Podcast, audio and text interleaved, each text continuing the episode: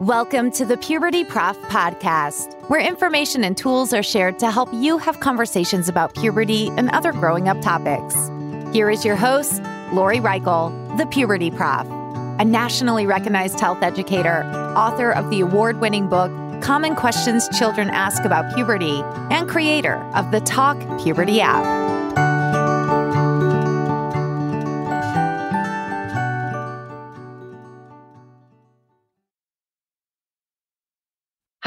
And welcome to the Puberty Prof podcast. I'm your host, Dr. Lori Reichel, the Puberty Prof. Today's episode is a continuation of a conversation that I'm having with Miss Jackie Dipzinski, who is a colleague of mine at SUNY Brockport.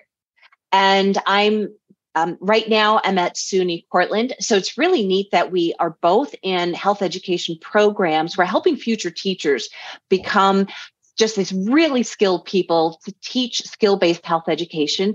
Yet I also noticed the link of how parents and other caregivers can use what potentially would be done in the K through 12 setting. You can use that in your home. So the last time that Jackie was here, we talked about the basics of planning and goal setting. This episode is going to focus on some more concrete examples of how we can do this planning and goal setting with our young people or within our own lives. So thank you so much for being here again, Jackie. Yes, thank you for having me again and welcome back, everyone. Um, Would you remind us some of your background?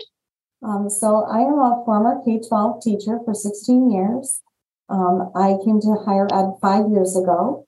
Um, my a little bit about um, my journey was that when I was an undergrad, I really didn't believe that content based teaching worked and changed behaviors to affect change in people's health. Uh, I went to a content class for alcohol, drugs, and society, and the person there introduced us to life skills um, by Bachman. And that clicked with me. I was like, wow, that's it. That's what needs to happen in order for students to be able to advocate for themselves. And from there, I was also asked to work on the New York State guidance document for health education. And I spent three years working on that with a group of amazing people from across the state. And uh, the, one of the outcomes out of that was we wrote, uh, also wrote exemplary uh, unit plans using the guidance document as examples. So um, that's a little bit about me. I'm excited to be at higher ed and helping teachers to see how skills based health education happens in classrooms.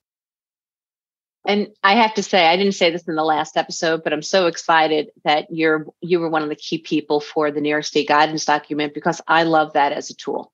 I think it's so great. I think New York was so proactive. Mm-hmm. And I look forward to hearing in the future how we can go back to that in the state of New York.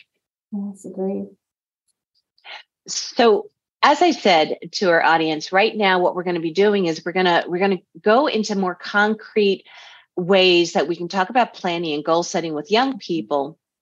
Yet, do you mind just reviewing quickly, if you're able to, what that planning versus goal setting is, Jackie? All right, so I'm going to go in and start with uh, the acronym SMART goals. So, SMART goals are a specific, measurable, achievable, realistic, relevant, and time oriented. So those are the elements that we would expect to see in someone's goal who is writing it and what they want to attain. Um, the planning part is the part a lot of people don't think about. It's really what do I need to be able to make this goal happen? So, um, and it, it really goes into thinking with students uh, what are the supports they need? And a lot of us go, supports, oh, my mom's going to help me and my best friend. No, what's mom going to actually do for you? How is she going to support you in this goal? How is she going to help get you there? How's your best friend going to help you get there? Um, the re- rewards are um, what's meaningful to the student? Why are they doing this? Specifically, looking at both intrinsic and extrinsic rewards that are important to them. We know that intrinsic rewards are much more highly motivating than external rewards or the extrinsic rewards. They then have to look at the barriers. Um, they have to look at the influences, both positive and negative, on their behavior. So, who are those people? What are the events? What are the things that are barriers um, to their success in their goal? And then they have to think through how can I overcome that um, barrier? What are some things I can do that um, really help me to be able to not kind of cave when um, these barriers come up? Uh, and then what are the resources? So, what are the resources within my community? Um, who are the people that maybe aren't my mom, aren't my best friend, but people who are knowledgeable within our communities? Maybe it's their doctor, maybe it's a counselor, maybe it's um, uh, uh, quitting smoking program. so, what what's in our community that is going to help to support and be a resource in a different way for our students? And that's really it for planning and goal setting. Thank you for going over both planning and goal setting. And you reminded me that one thing I used to do at the high school setting with young people is like to do some value clarification. Mm-hmm. And I had them create a mission statement for themselves. Like, who are they? Because to me, part of that planning and then formulating goals is, you know, like who do who am I now and who do I choose to be? Yes. Yes. And sometimes who I am now and who I choose to be doesn't always align to what people at home maybe want them to do because yes. i know i i recognize like in high school not everyone's going to go to college mm-hmm. yet some families are like my child has to yet not everybody has that desire not everybody has the skill set you know and that's okay you know like trades are so important and we need people in the trades or just like that exploration of who they are if they choose to go to college mm-hmm. later in life so even though i know that's my podcast really focuses right now on the preteens yet like what recommendations do you have for families about even ensuring that young people plan and then create these goals that are really true to the young person themselves. Um, so there's i mean there's a variety of ways you can do this. Mean, really what your student needs the most is the support to be able to attain that goal. Um, but the other part is to let them guide what they want and what they want to do. Because if they're the driver, they're going to more likely attain that goal than if they're the passenger in the seat of the car going, oh, I have to do this.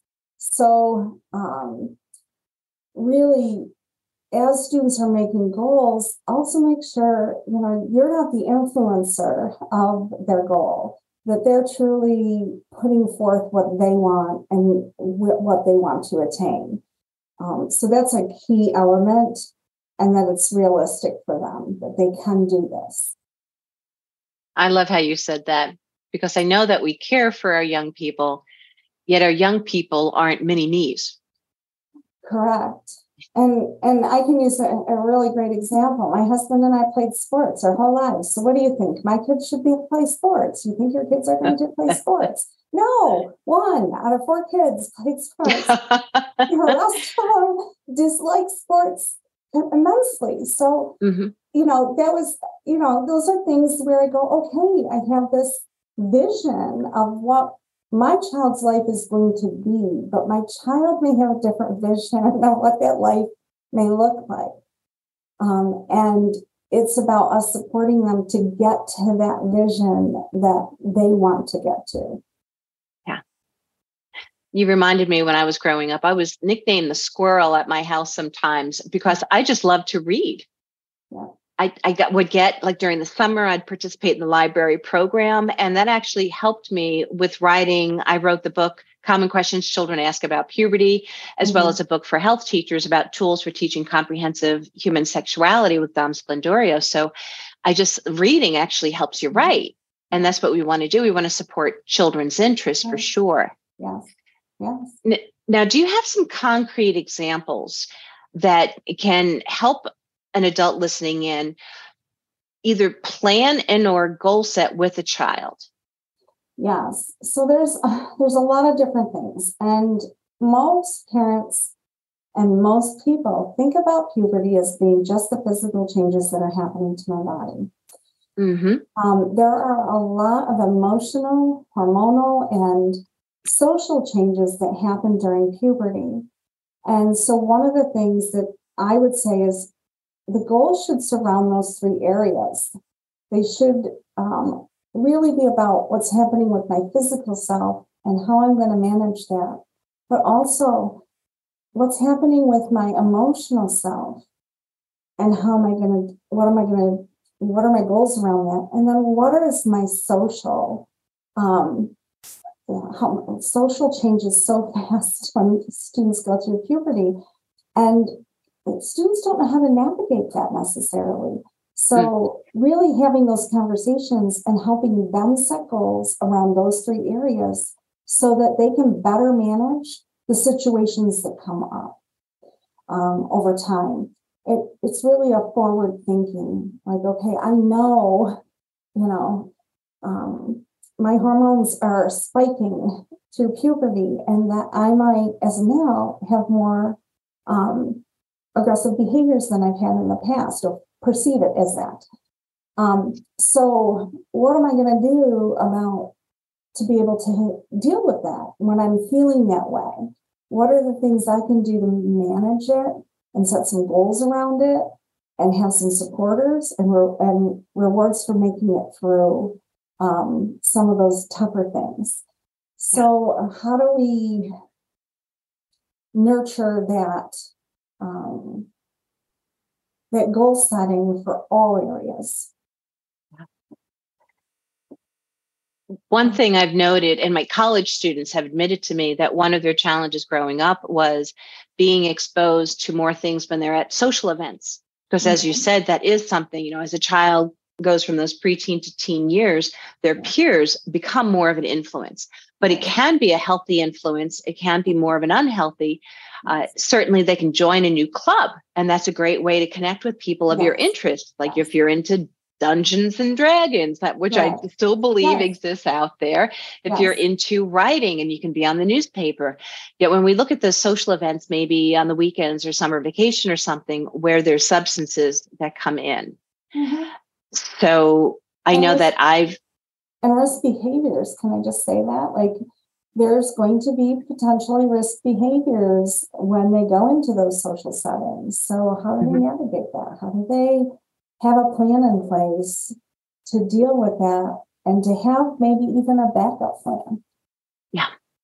In which using a code phrase for calling up a parent or other mm-hmm. caregiver, yeah. or even having those refusal skills kind of planned ahead of time and I even printed it out for my college folks because they were asking for, you know, what are some right. refusal skills? Oh, yeah. And there's one that I love, which is like the changing the subject because yes. it's a tricky one. You know, say no and then change the subject. And if they keep on going back to what uh, somebody wants you to do, you know, somebody that's pressuring you, then you have to somehow leave the situation if you're not feeling comfortable. Um, you have to have a plan ahead of time for sure in those events. Yeah, um, so students can even do like mini contracts with family members. Um, that was one activity I had students do with their parents um, or a family member they felt comfortable with that if they were somewhere and they needed help, um, that person would come, you'd send the code, the person would come with and would not talk about it. They let the student have time to process what happened. The parent could talk calmly about the event and the parent and child signed that contract together. And then they would talk about it and come up with some planning uh, models so that they could um, deal with that situation in the future maybe predict that it was going to happen so um, that's another great way to bring in planning and goal setting again is it's it's happening in those conversations. Planning and goal setting mm-hmm. uh, a lot of people think of it as this very solid this is it i'm doing this there's no changes if i don't do it i fail. And i go no that's not the way it works. Um, the conversation that i would have with students in my classroom was uh, you know, if it, there was a local sporting event, um, so like the Super Bowl, I would say, did did the team win by doing the same play every time? And they would go, no. Mm-hmm. And I mm-hmm. said, what did they do then? Well, they kept changing it, they kept refining it. They would do it a different way each time. And I would be like, exactly. I said, so their goal was to win the game, but the parts move and mm-hmm. change over time based on what you're learning about yourself, about others.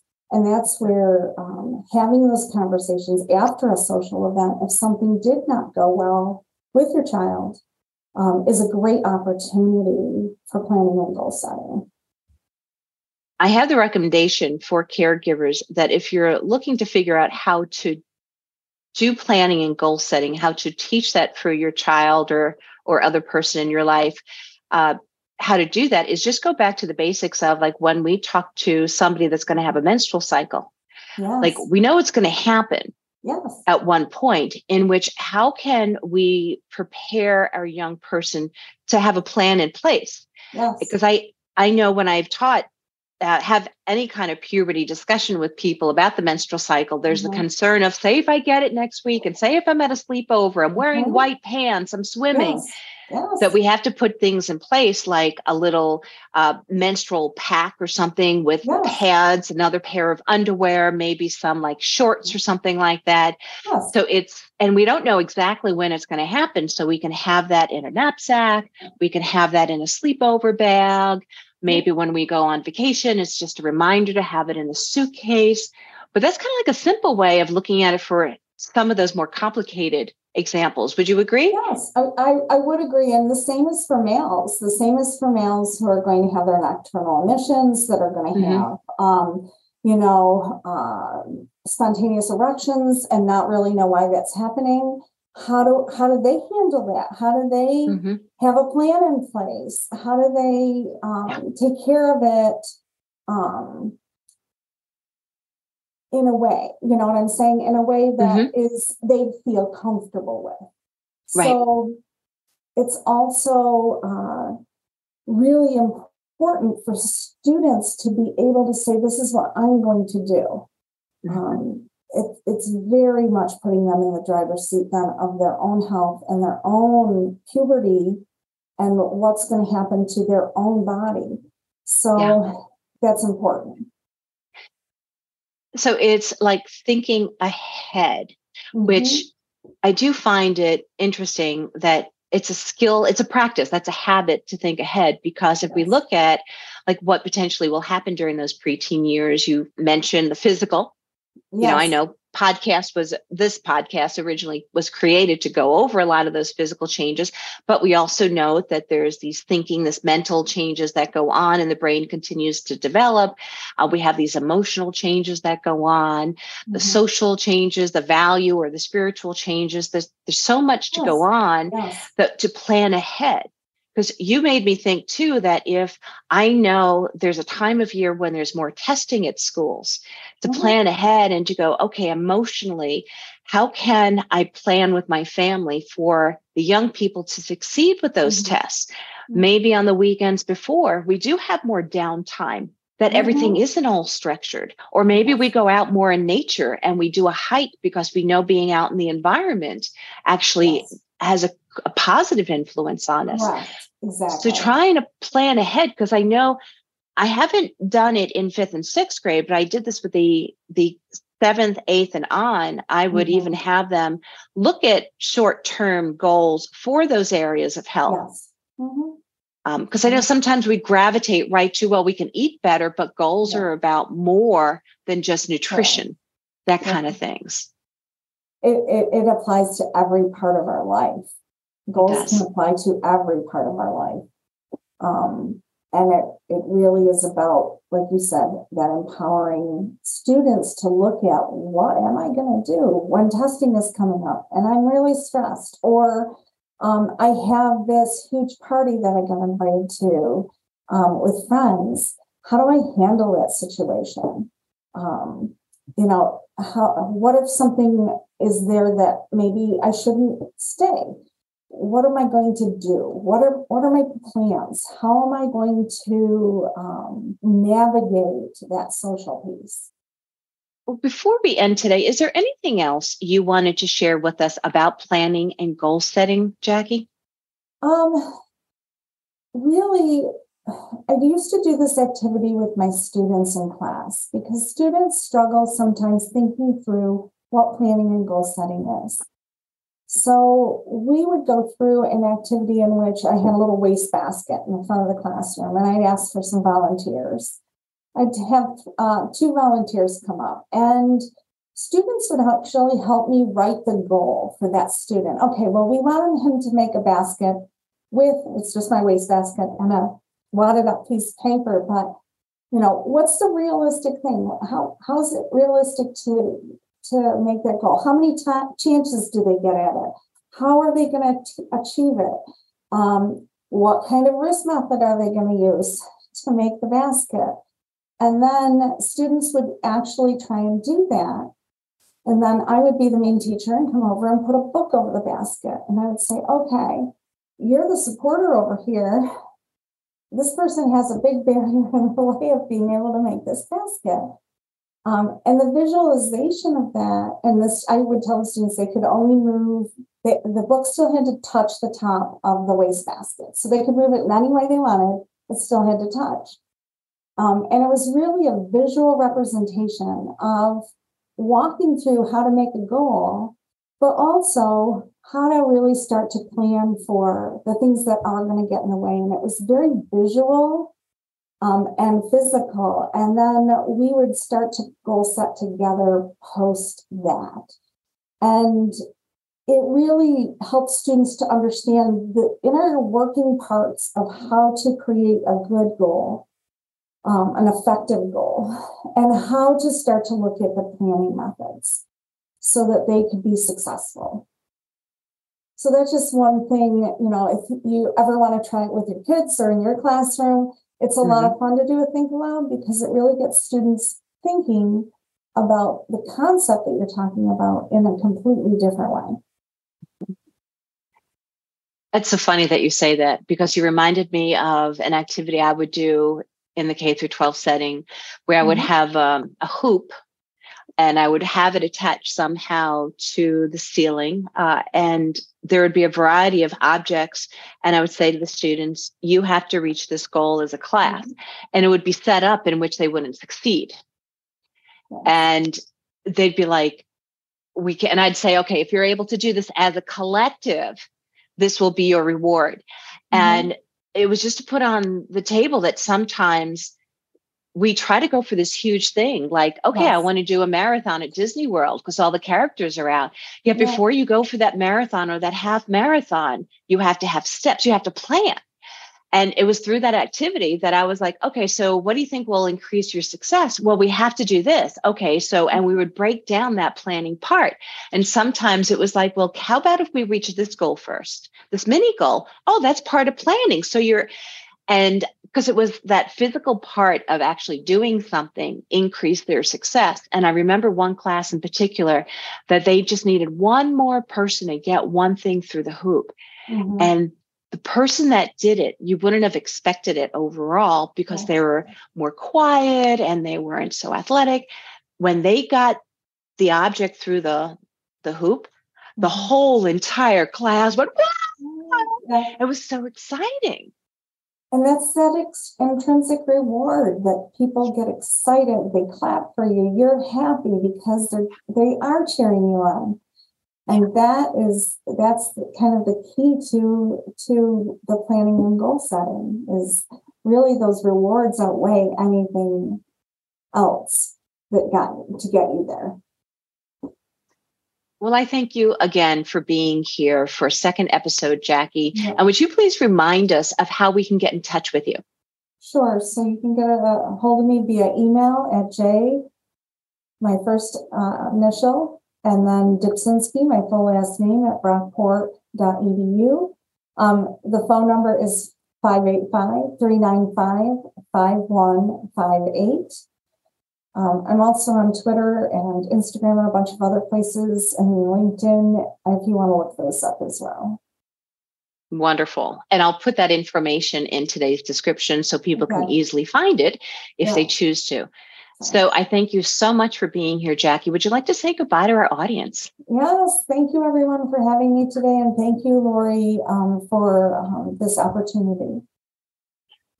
Again, I thank you for your wisdom, and it's so excited to talk with another person who's excited about skill development and teaching it to young people, because we know with healthy life skills they're going to have healthier behaviors and healthy lives, you know, that kind of thing. Right. Yes. So thank you so much. And for our listeners, thanks for listening in. If you'd like to connect with me, feel free to go to pubertyprof at gmail.com and write me an email or to my website, pubertyprof.com. That's where you can go to send an email to pubertyprof at gmail.